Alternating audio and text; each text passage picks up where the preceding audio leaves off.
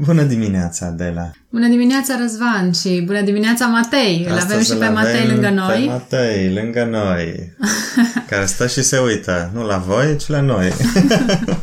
da, deci astăzi este marți, astăzi este istorie. Deja de ieri stabiliserăm un orar pentru o săptămână întreagă și spuneam că aceasta va fi o constantă a discuțiilor noastre pentru a avea un fir cât de cât fluent. Pentru că zilele trecute vorbeam despre Lucian Boia, chiar la început, printre primele podcasturi, îl aminteam pe Lucian Boia, cărțile au rămas afară și le-am răsfăit un pic, aș recomanda toate. Orice găsiți de Lucian Boia puteți citi, pentru că ne dă o altă lumină față de cea cu care eram, uh, eram obișnuiți. Am citit un pic, a citit mai mult de la, că de la 5 ești în picioare și citești. Da, am trezit la 5 până pe la 5 jumate așa și am ascultat păsările. Ciripeau atât de frumos. Și am luat, uh, am luat un pic să răsfoiesc cartea asta de ce este România altfel? Pentru că sentimentul acesta de a fi altfel ne urmărește pe toți, într-un fel sau altul. Avem uh, tot felul de impresii despre noi, unele mai uh, mărețe, altele mai uh, puțin mărețe. Uneori ne simțim nedreptățiți, alteori ne simțim extrem de grozavi și mult mai grozavi cum nimeni altcineva nu există în Europa asta. Deci este o altă caracteristică tipică poporului nostru. Ori ne plângem de milă, ori uh, ne, ne ridicăm, ridicăm în slăv. Da. Da? Și Lucian Boia, în cartea lui, pe care am ales-o pentru astăzi, care se numește De ce este România altfel, începe cu un prolog. Iar acest prolog poartă titlul unei întrebări. Să fie un blestem, ce zici? Cu siguranță nu.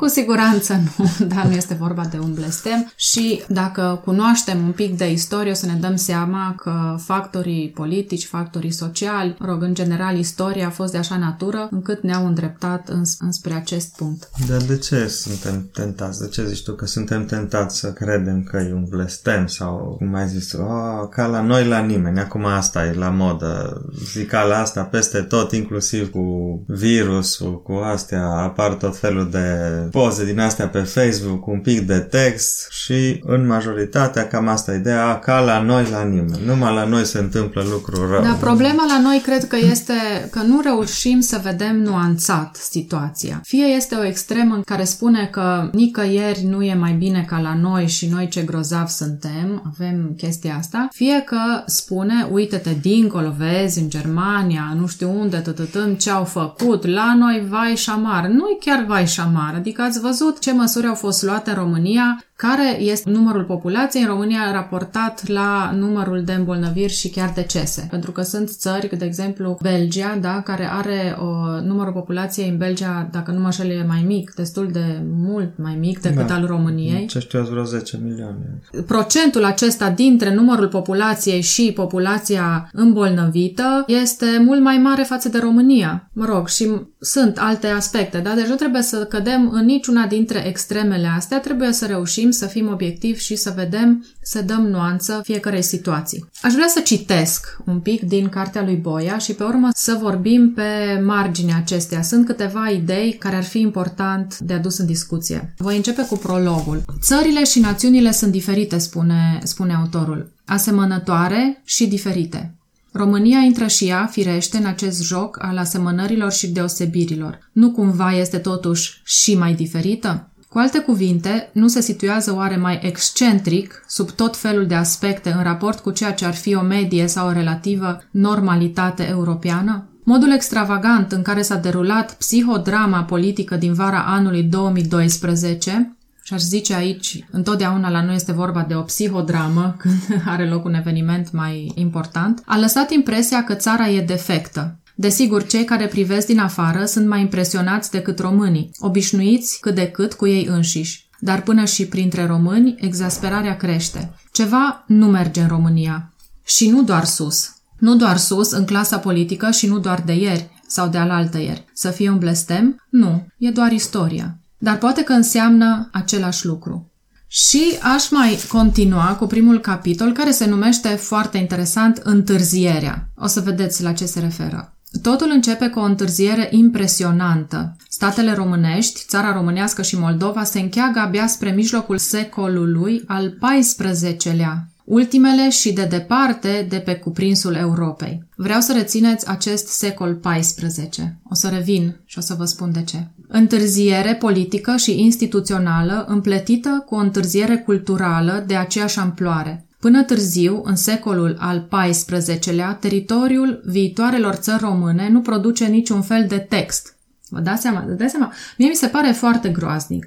Deci gândiți-vă că până în secolul XIV noi nu aveam niciun text scris legat de ceea ce se întâmpla pe teritoriul României. Este vorba de secolul XIV. Dincolo deja, Dincolo de deja trei din, secole era din universități. 1080. Prima, prima universitate din Europa a fost Universitatea din Bologna, înființată în 1088. Deci cu 300 de 300 ani înainte. de ani înainte. Da, și la noi încă nu exista niciun document scris. Ceea ce avem scris sunt din alte părți, de la arhivele altor popoare care au avut legătură sau care au intrat într-un fel sau altul, de obicei pe uh, filieră comercială, cu noi.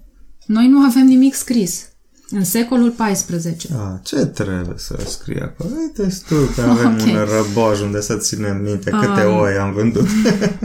Evul mediu începe în spațiul românesc atunci când în Occident se apropia deja de sfârșit. Ok, și o să sar un pic peste... Sunt foarte multe, sunt foarte multe lucruri uh, importante în care se, se vorbește despre practic influența celorlaltor popoare asupra noastră. Gândiți-vă că dacă noi nu aveam niciun document scris, dacă, dacă populația era predominant agrară, analfabetă, e clar că cei din jurul nostru, având un alt nivel cultural și economic, e clar că ei aveau uh, un cuvânt de spus, un cuvânt de spus și practic da. ei învârteau ce învârteau, da? Și în secolul al XIX-lea, de exemplu, destul de târziu. Ajungem în secolul XIX, epoca modernizării României. Abia în secolul XIX putem vorbi despre o modernizare a străinilor când exista exagerare, era tentația exagerării împrumuturilor din uh, străinătate și plus o grămadă de oameni de afaceri, cum ne-am zice noi în limbajul de astăzi, veneau în România pentru că aici aveau, uh, aveau o piață deschisă și își puteau pune în aplicație cunoștințele și, uh-huh. mă rog, tot ce aveau, pentru că aici nu exista nimic. Așa, a dispărut în, încet uh, îmbrăcămintea, care era înainte de natură grecească, bizantină și înlocuită cu cea franțuzească în special. În 1860, alfabetul latin e adoptat definitiv. Prin lege. Interesant. Da, prin lege. Se înființează în 1860 prima universitate la Iași și aici putem merge în paralel când, deci după 800 de ani, prima universitate după 800 de ani față de prima universitate de la Bologna. Deci se vede clar care este nivelul. Iar în 1866 se adoptată Constituția, o copie a Constituției din Belgia. România, nu știu, avem impresia că e după Constituția din Franța. Probabil Sau, mă rog, aia din, Belgia, Belgia, da, aia, aia da, din Belgia este o copie era, după cea din Franța. Constituția din Belgia era o Constituție modernă bazată pe Constituția din Franța. Da. Și a fost luată de model. Și uh, România se vroia cumva o nouă Belgie în această parte de Europa. Mă rog, nici în artă, vorbește de artă, nici în artă nu putem să zicem că avem ceva autentic pentru că dă exemplu celor mai mari pictori români influențați clar de, de, de, curentele, de curentele așa. Existau, da. Îl ia pe urmă la, la discuție pe Eminescu, poetul național. Aici este un pic precaut pentru că este o coartă sensibilă, da? deci dacă și de Eminescu nu ai ce să spui, e clar că ne lovește disperarea, dar nu este sună bine în limba română, doar că foarte interesant, niciodată nu m-am gândit la chestia asta. Un scriitor sau un autor este, poate să fie considerat o anumită valoare atunci, în momentul în care, tradus fiind, are succes tradus fiind în orice limbă, are, are succes, succes universal. Hmm, Ori uh, Eminescu, tradus fiind în altă limbă, nu a avut succes nicăieri. Da, interesant. Hmm. Bun criteriu. Da, interesant. Da. Dacă atunci aveți, practic, are o valoare universală în momentul în care și alte culturi îl acceptă ca valoare.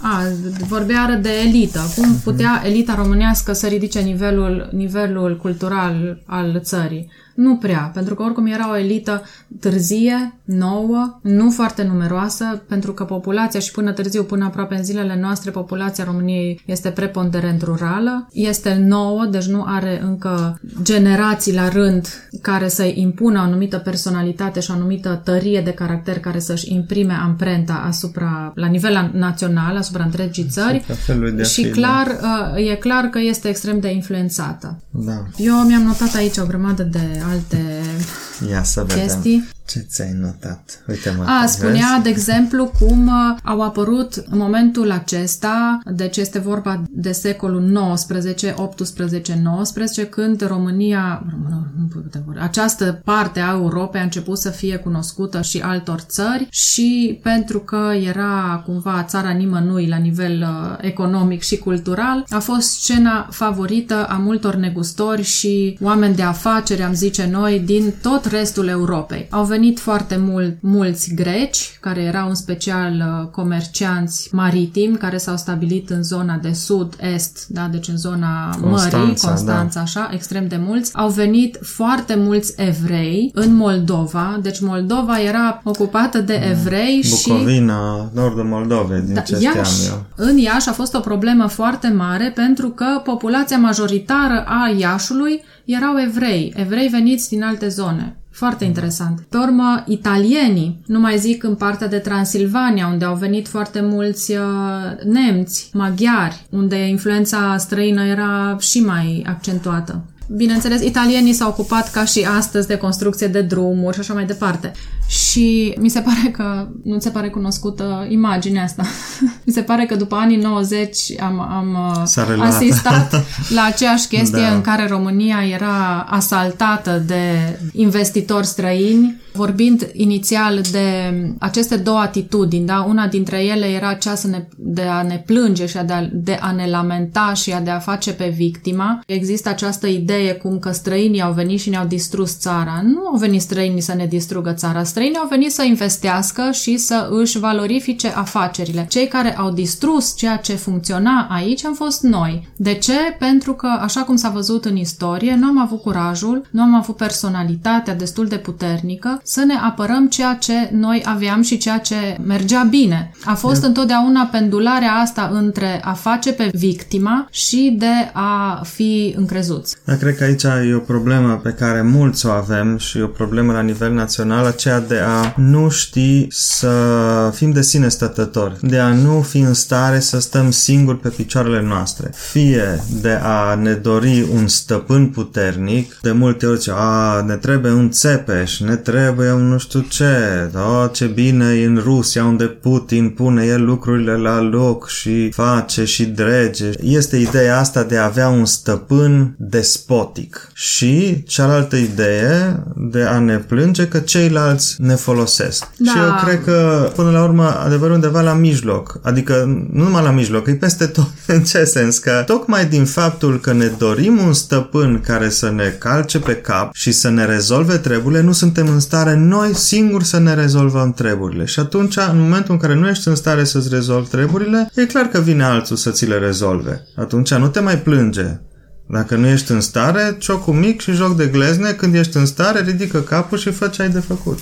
Da, uh, Boia spunea aici despre complexul de inferioritate, pentru că la un moment dat vedem că nu, practic nu suntem în stare să facem anumite lucruri, nu suntem în stare să ne ridicăm noi și să ne, punem, să ne spunem vocea care, nu- de fapt, nu o cunoaștem, nu știm care este vocea noastră, care este vocea noastră, pentru că România, așa cum o cunoaștem noi, s-a creat foarte târziu, mult mai târziu decât oricare dintre națiunile occidentale. Dar în secolul XIX-lea, practic, putem spune în uh, partea modernă a acestei istorii. Atunci a început să se creeze. Eu cred că noi suntem există încă nici în, acum. în, uh, În în, formare. stadiu de formare. Mă rog, să revin la idee. Noi ne dăm seama. Noi ne dăm seama că nu suntem în stare să facem nimic și atunci ne lovește disperarea. Și avem acest complex de, in- de inferioritate care se, se reflectă sau se manifestă prin uh, tot felul de alte extreme. Una dintre ele era inventarea acestor daci fictivi, da, acestei civilizații dacice, care după Densușanu, el a fost cel care a dat startul, un istoric Nicolae Densușanu, cum că dacii practic i-au influențat pe romani și așa mai departe. O, o,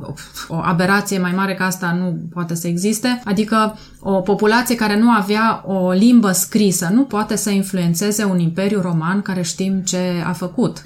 Este extrem de absurd. Pe urmă, un alt efect al acestui complex de inferioritate este dramatizarea relațiilor cu străinii pe care o vedem și acum. Dar o să închid că am vorbit foarte mult și o să spun așa. Dacă ne uităm cu ochii într-adevăr deschiși la istorie, poate că ne lovește disperarea.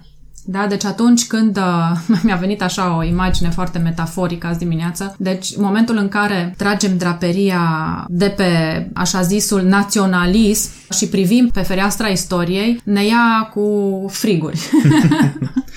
da? Ne ia cu friguri pentru că ceea ce vedem nu ne place și ne dă fior de gheață. Dar acesta este adevărul. Pentru a fi fericiți, trebuie să fim liberi. Iar pentru a fi liberi, trebuie să cunoaștem adevărul. Noi nu reușim să avem o identitate a noastră ca și popor pentru că nu vrem să vedem și să acceptăm ceea ce s-a întâmplat. Vedem, acceptăm, nu ne place, dar trebuie să acceptăm că este, face parte din identitatea noastră și trebuie să mergem mai departe. Cei din Occident au făcut asta mult mai devreme decât noi. Poate nu au făcut cele mai bune alegeri, dar au făcut niște alegeri. Și este important să te miști, chiar dacă nu faci, poate, cel mai bun lucru, dar te miști, ai văzut ce ai făcut, ai învățat lecția și mergi mai departe. Și noi acum trebuie să acceptăm realitățile, că trece vremea, da, dimineața trece vremea și avem și alte lucruri de făcut, învățăm lecția.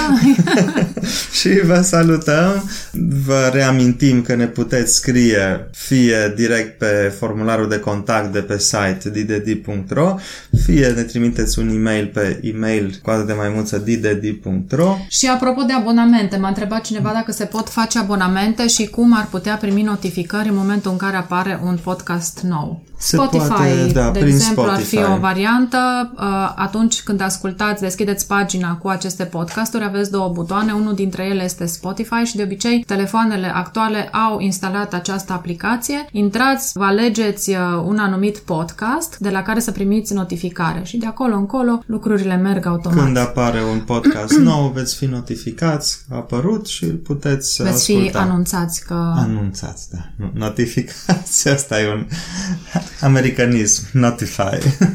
Da, până da. la urmă firesc, nu? Că practic am văzut, suntem revoltați de felul în care se vorbește acum limba română din cauza influențelor englezei în cadrul companiilor multinaționale. Lucrul acesta s-a întâmplat și în istorie, da, nu ne place. Acum 200 dar, de ani era uh, franceza. Da, era franceza, înainte a fost greaca, turcă și așa mai departe, în funcție de ceea ce economic, până la urmă, e... economia dictează. Și cultura, nu? Cultura predominantă acum este Da, dar nu poți să vorbești despre cultura acolo unde nu există economie. economie. Clar, asta... Deci, până la urmă, economia dictează ce limbă să vorbim, cum o vorbim, ce cultură să adoptăm și așa mai departe. Bun. Dar revenim la ideea noastră, rămâneți cu mintea deschisă, cu ochii deschiși, ascultați ca să înțelegeți mai bine, să aveți o zi frumoasă, mintea luminată și sufletul bucuros. Vă pupăm! Adela și... Răzvan și... Și... Matei! e încă rușinos. Ok. Ciao. Ciao.